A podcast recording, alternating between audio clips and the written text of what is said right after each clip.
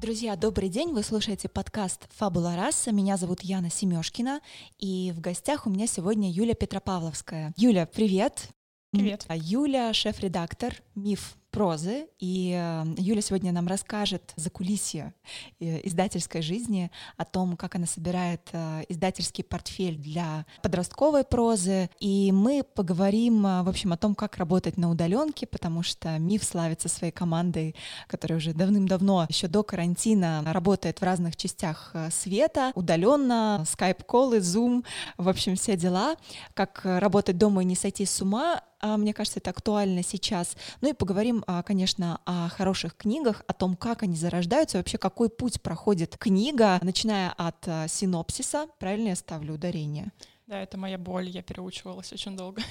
Отлично. От синопсиса, заканчивая вот уже готовой книгой в обложке. И вообще, как сейчас обстоят дела на рынке подростковой прозы? Кажется, это очень такой необыкновенный сегмент. У меня много к тебе вопросов с точки зрения маркетинга, вашей целевой аудитории, как вы это понимаете, потому что Юля, скажу вам еще раз, Юля — редактор, и я считаю, что ты уникальный редактор в том плане, что ведь ты работаешь как профессиональный продакт-менеджер, как профессиональный маркетолог, который знает все трещинки своего конечного потребителя и умеет как-то с этим взаимодействовать. При этом ты отстаиваешь полностью вот эту политику издательства «Миф», его миссии. Я бы сказала, что я в первую очередь отстаиваю интересы читателя. Интересы читателя. Это здорово. В универе просто был предмет методика редактирования, и моя прекрасная преподавательница говорила: вы единственный, кто будете отстаивать интересы читателя. Помните о нем всегда. Так и оказалось. Друзья, вот этот человек, который отстаивает наши с вами интересы. Ты заканчивала МГУ, кафедра редактуры и издательского дела. Есть классная кафедра, рекомендую. Она маленькая и уютная. Кафедра издательского дела и редактирования. Вот, я не знаю, жива ли она еще, я надеюсь, что да. Мы обычно начинаем с блица. Это 5 коротких вопросов, на которые ты отвечаешь, не задумываясь. Ты готова, Юля? В чем твоя суперсила, как ты считаешь? Во впечатлительности. Как ты понимаешь счастье? Что такое счастье, по-твоему? На самом деле для меня, я не могу коротко ответить, потому что для меня это большая совокупность такая факторов. Вот, во-первых, мне кажется, по-эпикурейски это отсутствие страдания. Ну, то есть первое и главное — это, наверное, чтобы все были живы и здоровы. И если это есть, то на это можно наслаивать уже как бы там самореализацию. Условно, когда у тебя ничего не болит, когда у тебя есть что покушать, когда у тебя есть над головой крыша и так далее. Ну, я так вот утрирую, но вот это ощущение комфорта, оно все-таки, мне кажется, там где-то внизу на пирамиде Маслоу, пока его не будет, ничего остального, сложно будет достичь остального. Потом еще одно клише — это счастье, это когда тебя понимают, мне кажется. Для меня это прям, в широком смысле, в таком глубоком смысле. Мне важно, чтобы, во-первых, рядом был кто-то, кто разделяет мои ценности. Вот, то есть когда я чувствую себя одинокой и когда я не уверена, что то, что я делаю, нужно, я очень сильно демотивируюсь. Вот, наверное, сочетание вот этих 3 факторов — это условия для счастья. Угу. А 3 качества, которые ты ценишь в людях больше остальных? Порядочность, чувство такта, тактичность, острый ум, такое своеобразное чувство юмора. А фраза или жизненный девиз, который тебя вдохновляет, помогает вставать по утрам?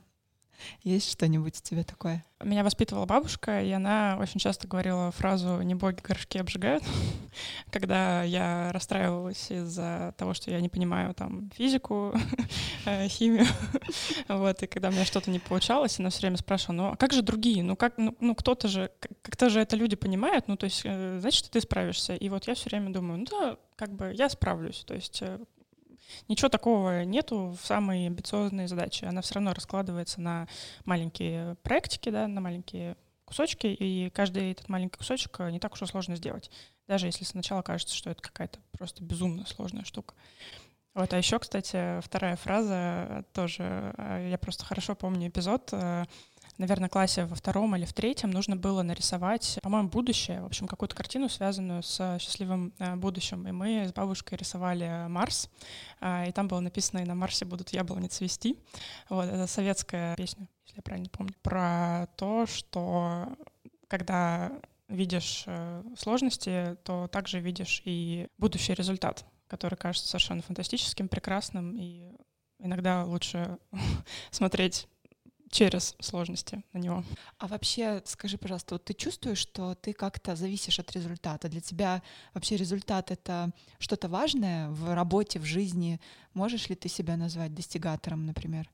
Ну да, я вообще очень плохо помню, чтобы я делала что-то просто ради удовольствия, особенно из таких рабочих задач. Мне нужно четко понимать, что изменится, например, в жизни моего там читателя, да, там клиента, неважно, того, ради кого я работаю, после того, как он этот мой результат сможет применить. Если мне непонятно, зачем я это делаю, и зачем не в плане личной какой-то самореализации, а в плане человека, для которого я это делаю. Если я не понимаю, мне очень тяжело.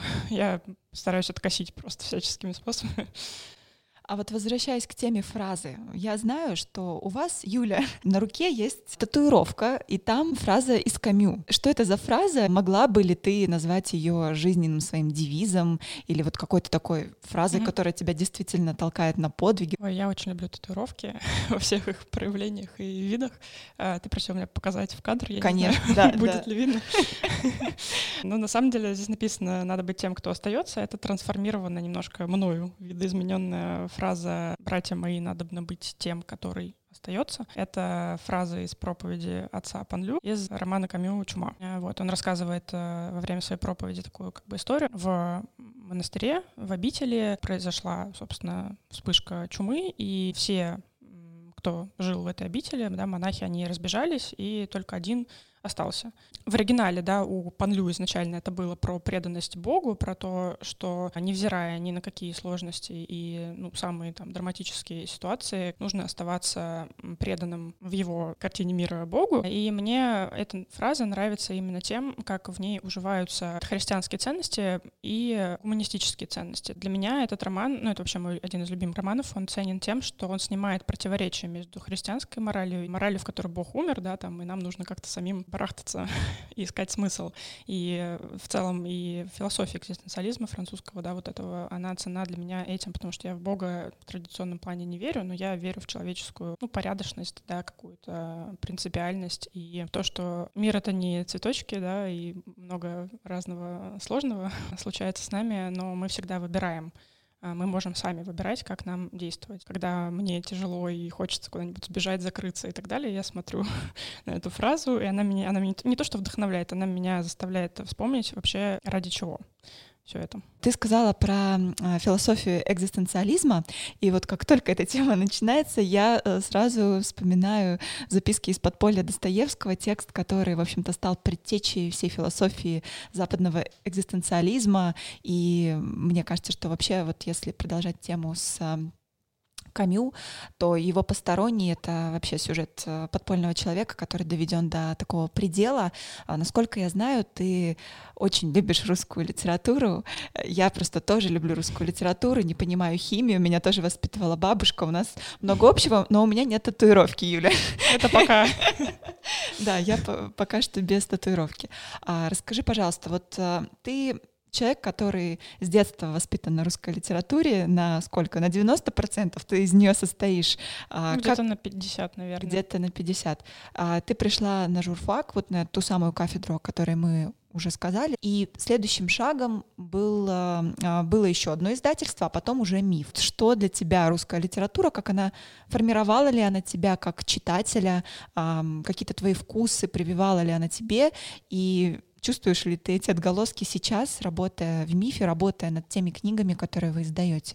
Мне кажется, что русская литература — это такое самое простое, понятное входное окно в искусство для ребенка, для школьника. У меня семья состоит из образованных людей, но я бы не сказала, что меня очень там много водили по галереям и что-то там объясняли. Поэтому для меня это просто стало таким первым знакомством глобальным с философской мыслью, что ли. В общем-то, да, я уже сказала, что я впечатлительный человек, и для меня это был такой как бы выход вообще куда-то вовне, за рамки быта, да, за рамки того, что каждый день находится вокруг нас. Когда я увидела, что есть люди, которые пытаются ответить вот на эти проклятые вопросы, да, как Достоевский говорил, я начала чувствовать себя менее одинокой. Для меня вот все эти товарищи, все эти Базаров, там, Печорин и так далее были друзьями, скажем так. Это сейчас уже я понимаю, что они такие ребята очень токсичные. Тогда вообще этого дискурса не было, и казалось, что чувствовал себя там в какой-то момент лузером, а оказалось, что это называется лишний человек, и он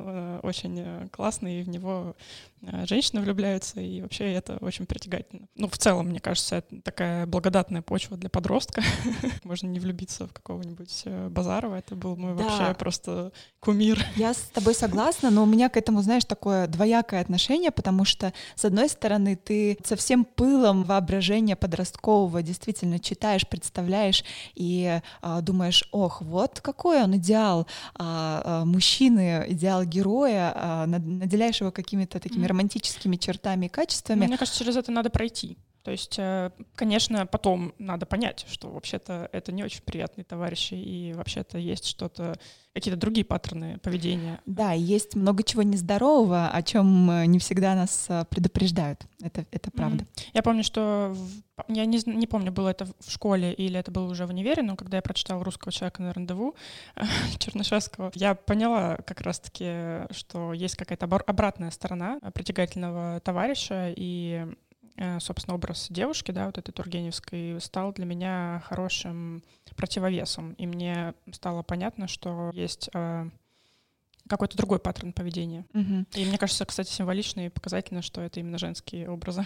Ну да, вообще удивительно, что в русской литературе полно сильных женщин, очень много слабых мужчин, и Россия, она всегда женщина, а женщина в русской прозе — это всегда олицетворение России. Я боюсь, что мы сейчас просто с тобой, как две любительницы русской литературы, закопаемся в это. Да, девы филологические встретились, и это опасно. У нас еще целый пласт тем о подростковой прозе. Так вот, как это именно отразилось на тебе, как на редакторе, который работает с современной подростковой прозой? Скорее молодежной, потому что подростковой прозой называются все-таки, ну, то, что за рубежом называется middle grade, да, это проза для ребят там 12-14 лет. Моя редакция работает над прозой уже для ребят постарше, где-то от 16. И как все-таки это повлияло на формирование издательского портфеля, на то, как ты взаимодействуешь с этими текстами? Какие-то критерии появляются ли у тебя, именно навязанные русской литературой? Уже когда на знания о русской литературе наслаиваются знания о литературе зарубежной, да, о литературном процессе, начиная там с античностью и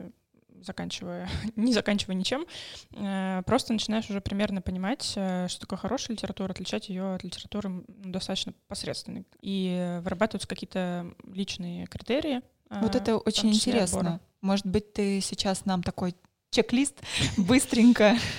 Ой, ну это на самом деле такое, с одной стороны, мне кажется, капитан очевидности, с другой стороны, большое упрощение, когда пытаешься это структурировать. Ну, конечно, это для меня первый такой...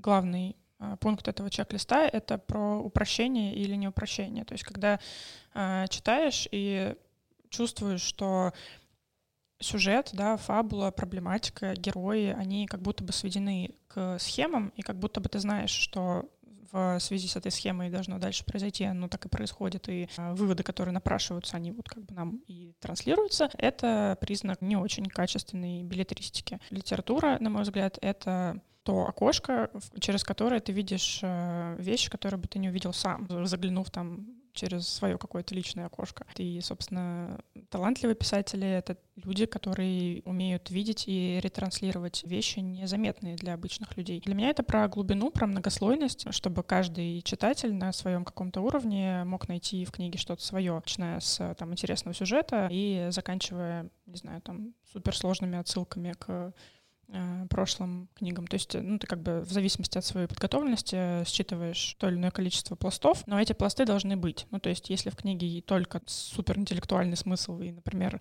нету динамики в сюжете, то мне как читателю может быть интересно, но мне как издателю у меня будет вопрос, а сколько людей способны будут это оценить. Поэтому чем больше слоев, тем лучше. А вот про узнавание я сразу хочу такой вопрос тебе задать, потому что мне кажется, что писатель который пишет литературу, а не беллетристику, он еще и за некоторое новаторство языка выступает. И я люблю приводить слова Бориса Акунина, который между литературой и беллетристикой видит разницу в том, что литература — это такой ледоход, вспарывающий культуру, а беллетристика — это отработка уже понятных схем, сюжетов и так далее. Да? То есть это больше такое ремесленничество, в то время как литература — это новаторство. Но все-таки, на мой взгляд, писатель еще это тот, кто умеет выразить невыразимое, даже если мы каждый день испытываем, но при этом мы это так не выражаем, как выражает автор. Возможно, это узнавание не будет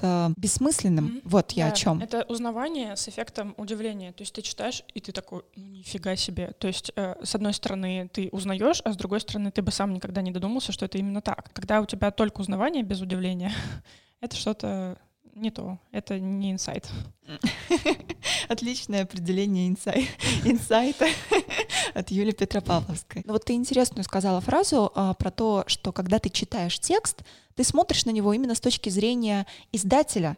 Ты потенциально смотришь, не знаю, на арку героя, да, персонажа, и думаешь: а вот это будет интересно читателю? Это уже профессиональная деформация, да, наверное. Ну, тебе... Мне кажется, что я пока еще не совсем пропащий человек. Я все-таки могу прочитать книгу сначала как читатель, а потом уже оглянуться назад и попробовать оценить ее как издатель. Не знаю, может быть, у меня этот навык читательский размывается потихонечку, но я еще не так давно в издательском деле. Всего лет 10. Может быть, еще через 10 я уже буду, пролистывая, оценивать только коммерческий потенциал. Хотя я надеюсь, что со мной этого никогда не произойдет. Но все-таки мне интересна твоя трансформация, которая произошла в «Мифе». Ты пришла как редактор, человек, который долго, много, качественно взаимодействовал с литературой мировой, русской, всякой. И в итоге, что мы получили на выходе, да? Юля разбирается в маркетинге, в продакт-менеджменте. Ты из текста делаешь продукт, в конце концов. Как проходила эта трансформация? Можно, в принципе, рассказать об этом на примере конкретного текста. Сначала поступает в редакцию в формате синопсиса, или вы покупаете его на аукционе, а затем уже происходит исследование, или сначала исследование. Вот это все очень интересно, потому что мы-то видим в итоге вот эти прекрасные книги в обложках с иллюстрациями, которые полностью удовлетворяют нас как читателей. А вот что за этим стоит, какая работа, вот это, конечно, очень интересно.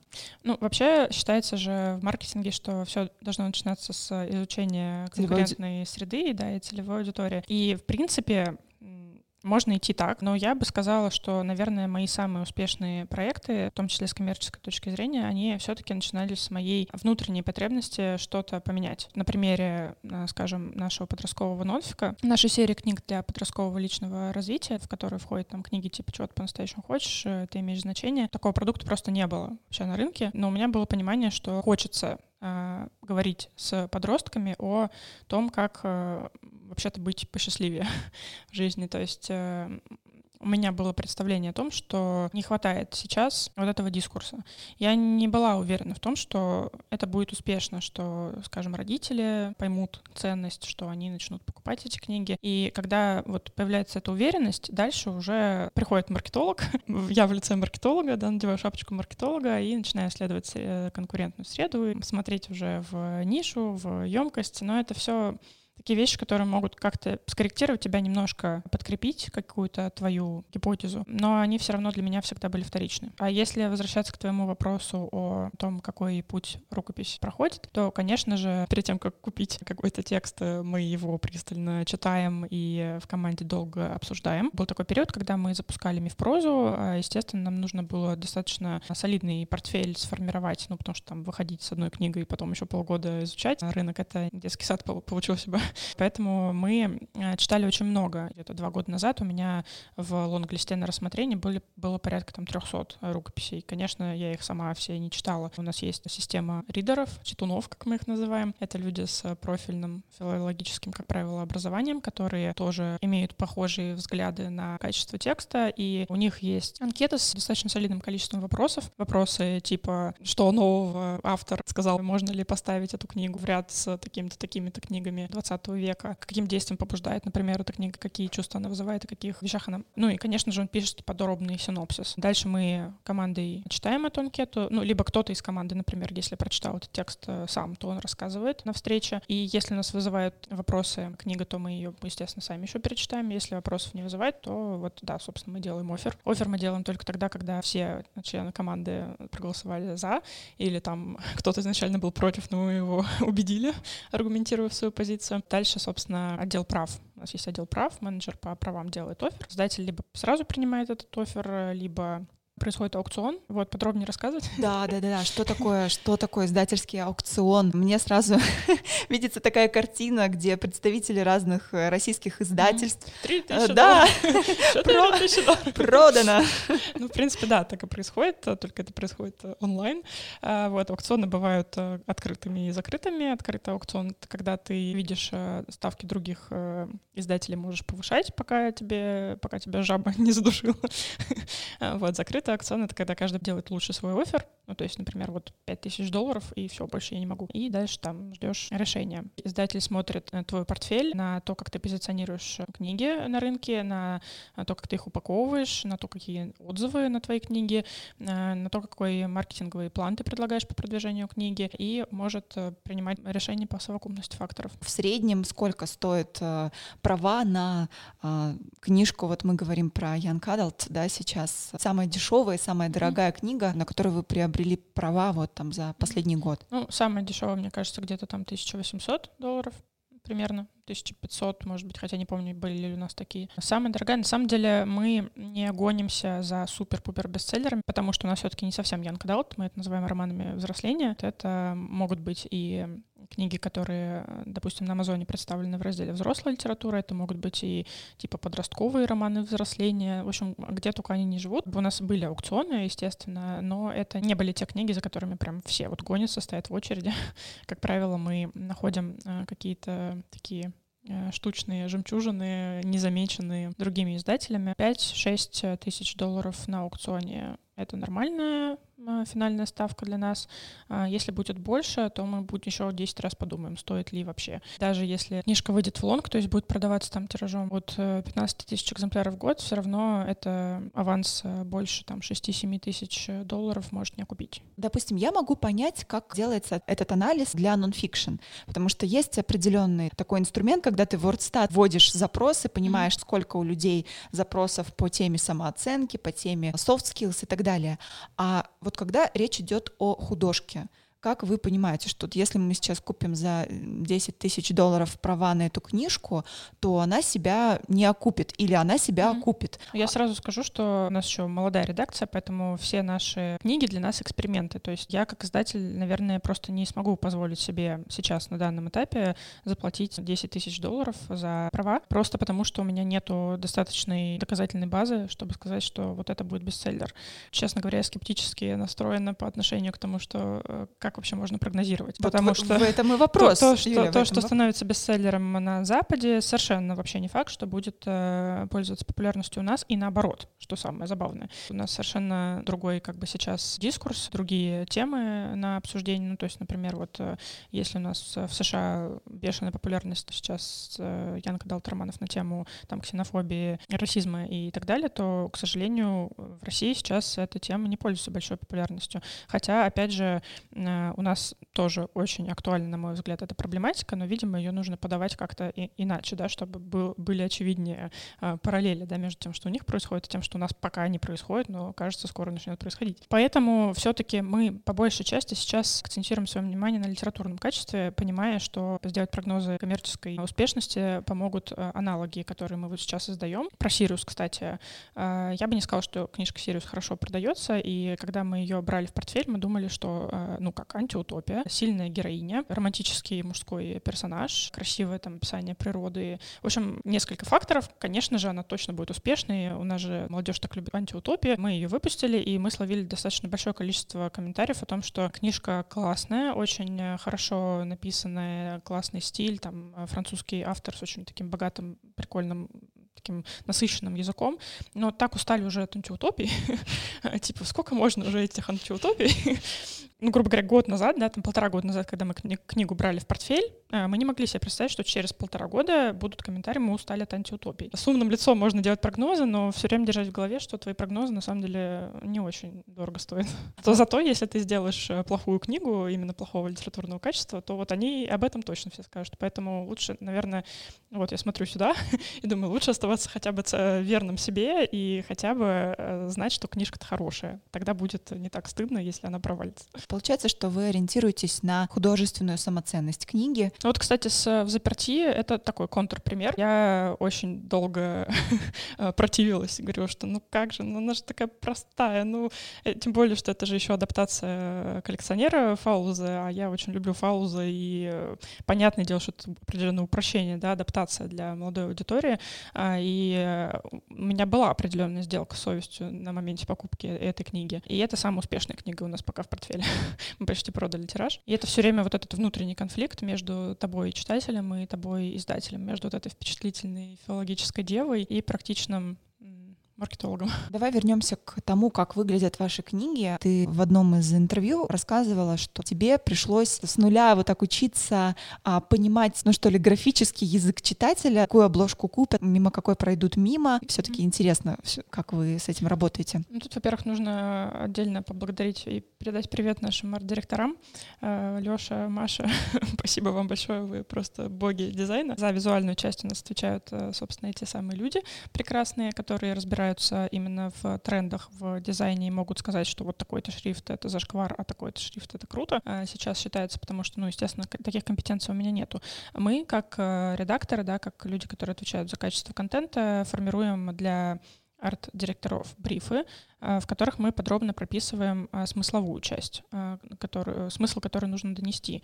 И смысл, атмосферу. Там есть у нас в брифе такая достаточно объемная таблица, в которой даны, например, эпитеты, слова, там радостный, смущающий, ужасный там, и так далее. Мы выбираем те эпитеты, которые подходят больше всего. Что касается обложки, то какой она должна быть больше, там, например, темной или светлой, консервативной или инновационной, женской или мужской, в общем, вот это вот все. И прописываем инсайт, опять же, потребитель, какую потребность он надеется, что закроет, когда будет смотреть на эту обложку. По сути, какой смысл вы продаете, да, в этой книге? И, ну, на самом деле, мне еще очень важно, чтобы не просто читатель, например, взял в руки обязательно купил эту книгу, но чтобы он считал вообще, насколько ему нужна эта книга, конкретно сейчас, конкретно в текущий период времени, потому что мне бы не очень хотелось, чтобы читатель эту книгу прочитал и понял, что вообще-то это вообще не то, что ему нужно было. Конечно, ну, мы, может быть, так больше продадим, но все-таки в долгосрочной перспективе важнее в качестве результата получить удовлетворенность читателя. Поэтому мы придумали такую фишку вот во взрослой коллекции, которая у нас выходит в сентябре. У нас, поскольку книги более сложные, да, чем вот эта молодежная проза, которая выходила до сих пор, мы на первой сторонке будем помещать очень короткий такой анонс, атмосферный, например, книга там о вине, мести и прощении, там, или, допустим, мрачные трагикомедия о том-то, том-то. Мы сразу говорим читателю... К чему ему готовиться. Да, к чему ему готовиться. Сейчас у меня, например, есть такой... Моральная дилемма. Мы будем выпускать книгу «Лишь краткий мир миг земной мы все прекрасны» Оушена Вуонга. Это совершенно потрясающе, безумно красивое, такое поэтическое повествование, стирающее границы между лирикой и прозой о взрослении. Это что, такая зарубежная школа для дураков? Мне кажется, это что-то среднее между... маленькой жизнью и вот какими-нибудь опавшими листьями Розанова. Интересное описание. Ну и еще немножко там «Назови меня своим именем», если современные параллели проводить. Несмотря на то, что это очень красивый лирический текст, он бывает жестким в какие-то моменты. Там есть достаточно шокирующие детали. Ну, не меня конкретно шокирующие, а детали, которые, как я подозреваю, массового читателя могут шокировать. И вроде бы я понимаю, что если мы будем там обклеивать баннерами и говорить, что внимание, шок-контент, то мы продадим меньше. Но, с другой стороны, мы предупредим читателя, который, может быть, пока еще не готов такой контент потреблять, что, может быть, это пока еще, друг, не для тебя. Но вот возвращаясь к инсайтам, о которых ты говорила, да, что вы обязательно прописываете, собственно, тот смысл, который вы продаете. Я здесь хотела бы такую ремарку сделать не в адрес миф прозы, а в адрес, наверное, мифа как издательства. Я довольно последовательный и внимательный читатель ваших книг, но я одновременно при этом еще и жертва маркетологов. Мне очень легко продать идею, когда ты встаешь в 5 утра, пишешь утренние страницы, пьешь кофе, бежишь. Мне, наоборот, невозможно это продать. Никакой маркетолог из «Мифа» никогда не продаст мне идею встать в 5 утра. Мне вот в этом отношении, мне можно продать лучшую версию меня очень легко, потому что я бесконечно покупаюсь на ту уловку, что ты сейчас недостаточно хорош, вот тебе книга, которая поможет тебе стать лучшей версией себя. Я понимаю и вижу вот эту версию «Мифа» и вашу миссию о том, что ты должен относиться к себе бережнее, ты должен раскрывать в себе сильные какие-то стороны и их культивировать, не обращать внимания и прощать себе слабые стороны. И это такая очень гуманистическая линия, на мой взгляд. Она возвращает тебя к себе и совпадает с линией, когда мы принимаем себя, любим себя и как-то бережно к себе относимся. А с другой стороны, мне кажется, что есть и другая вот такая полярность у издательства «Миф» в том числе, бесконечная как бы культивация достигаторства, так называемые хардскиллы, успешный успех. На мой взгляд, это несколько даже способствует развитию каких-то неврозов. И вот вы как-то так балансируете между двумя этими полюсами. Вы отдаете себе отчет в том, что такое положение дел, вы все равно позиционируете себя как издательство, которое меняет мир через книги. На самом деле, в прошлом году мы, по сути, впервые для себя сформулировали вот эту вот ценность, самоценность, рефлексию, ценность остановки и поиска гармонии внутри себя без оглядки на какие-то внешние показатели успеха. И нам это очень помогло самим, потому что с тех пор, ну вот прошло... где-то год прошел, у нас очень сильно изменился портфель. Может быть, это пока не так видно, потому что те книги, которые мы выбрали, оглядываясь на такую установку, они еще просто не вышли, да, многие из них еще не вышли. Но если посмотреть на «Миф» там 3-летней давности и на «Миф», который вот есть сейчас, очень сильно изменилась вот эта установка. Конечно же, на это повлияли и какие-то общественные, да, тренды. Люди уже не готовы, свесив язык, бежать за какими-то внешними проявлениями успеха, и больше все-таки сейчас тренд на остановку, то, чтобы понять, что конкретно тебе сейчас, конкретно в этой жизни нужно для собственной гармонии. И, в принципе, и мифпроза появилась как раз благодаря тому, что мы перестали так сильно акцентироваться на вот этом внешнем успехе и сами захотели, в том числе сами, посмотреть вглубь, остановиться, в том числе посмотреть на какие-то не слишком приглядные свои стороны, на свои страхи, на свои неуверенности и понять, что с ними делать, прежде чем бежать дальше. Лично мой, как человека, да, ответ, он находится на том самом полюсе, где про гармонию, остановку и рефлексию. Mm-hmm. У меня нет вообще совсем вот этого, вот этой части другой. Кажется, что у коллег тоже сейчас полюс смещается вот в эту вот левую сторону. Я хотела спросить еще про русскоязычных авторов. Будут ли они вообще в вашем портфеле миф-проза? И как вы с ними работаете, как вы с ними взаимодействуете? Переводная литература — это здорово, это интересно, это помогает, расширяет горизонт интеллектуальный, но наверное, вот то, с чего мы начали, да, разговор про узнавание, такое будет в мифпрозе именно с точки зрения вот этой русской действительности. Моя мечта и моя, наверное, главная амбиция сейчас, чтобы это случилось. И мы много усилий сейчас прикладываем к тому, чтобы найти того самого автора, авторов, которые смогут действительно посмотреть на нашу текущую современную реальность под каким-то новым углом и сказать здесь что-то новое, осмыслить то, чем мы живем последние там 3-4 года, потому что, на мой взгляд, в литературе сейчас русской достаточно осмысления 20 века, достаточно осмысления в том числе 90-х, но совсем вообще нету осмысления того, что вот конкретно сейчас с нами происходит, чем мы живем, чем мы дышим, чего мы боимся, на что мы надеемся.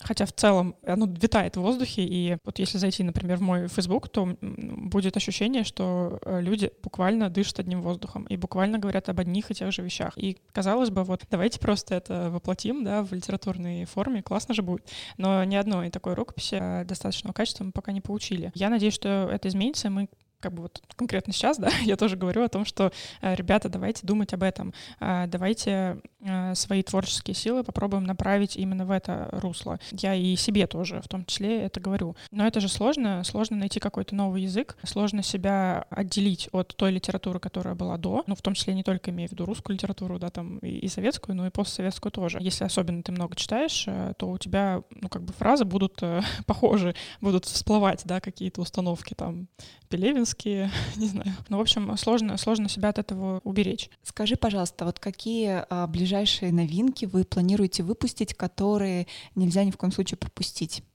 Ну, про Оушена Вуонгу я уже сказала. Роман «Ночной паром в Танжер» Кевина Барри. Это ирландский писатель современный, очень классный, лонглист Букера 19 года. Книжка о том, как два ирландских гангстера, такие в тарантиновском стиле, сидят в паромном терминале испанском и ждут прибытия парома, на котором должна быть дочь одного из них. Они давно поссорились, она сбежала, и вот он надеется, что она его простит, потому что вел он себя как полный, не знаю, можно говорить. Ну, слово «мудак», да. Спасибо. Мне даже не пришлось говорить. Вот. И это такая, как бы, с одной стороны, очень юморная история. Вот это вот их еще коркский акцент переводил, кстати, Сергей Карпов. Совершенно классный перевод. Сергей, спасибо вам большое. Я получила огромное эстетическое наслаждение, когда читала этот перевод. Сергей — сопереводчик «Бесконечной шутки», то забыл.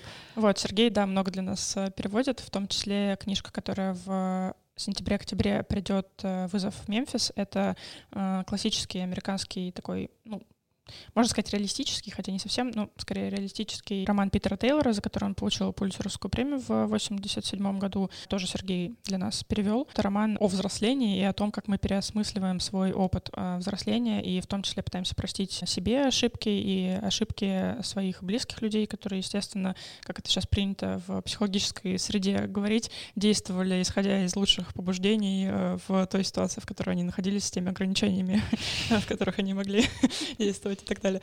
Вот у нас уже есть список на осень, да, для таких уютных сентябрьских, ноябрьских вечеров. Ну, ноябрьские не всегда так уютно. Но я, на самом деле, хочу тоже от себя добавить. В «Мифе» в сентябре, в октябре должна выйти книга, которую выпускает Creative Writing School. Это сборник о том, как писать нонфикшн от биографии, от рецензии до подкаста. И, в общем-то, мне посчастливилось стать соавтором этой книги. Там есть отдельные главы от Антона Долина, Дмитрия Быкова, Александра Гениса, Галина Юзефович. Вот, я там рассказываю о том, как писать подкасты, поэтому, друзья, вот пока мы тут с Юлей, раз уж мы заговорили о новинках, я вам тоже скажу о том, что вот эта книга скоро появится, и, надеюсь, она тоже составит вам компанию осенними вечерами. В гостях у меня сегодня была Юля Петропавловская, которая рассказала о закулисье издательства «Миф». Мы оставим ссылку на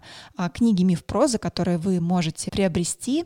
Кроме того, я хочу вам сообщить новость. У нашего подкаста появился Patreon. В общем-то, да, спустя 2 года, наконец-то. Поэтому, если вам нравится то, о чем мы говорим, если эти разговоры делают вас лучше, вдохновляют на что-то, то вы можете всегда поддержать подкаст. За это у вас там будет очень много разных плюшек. Плюс я буду очень рада, если вы оставите свой отзыв или комментарий о подкасте, поставите 5 звезд в том приложении, в котором вы слушаете. И если вы слушаете этот наш выпуск, а не смотрите, то у меня для вас хорошие новости. Мы еще и перешли на видеоформат, поэтому милости просим на YouTube-канал. Найдете в описании все ссылки. Ну все, спасибо, Юля, еще раз за разговор. Спасибо, Яна, что позвала, это было круто. Мне очень понравилось. Успехов. Ура, ура. Друзья, увидимся и услышимся с вами через 2 недели. Пока.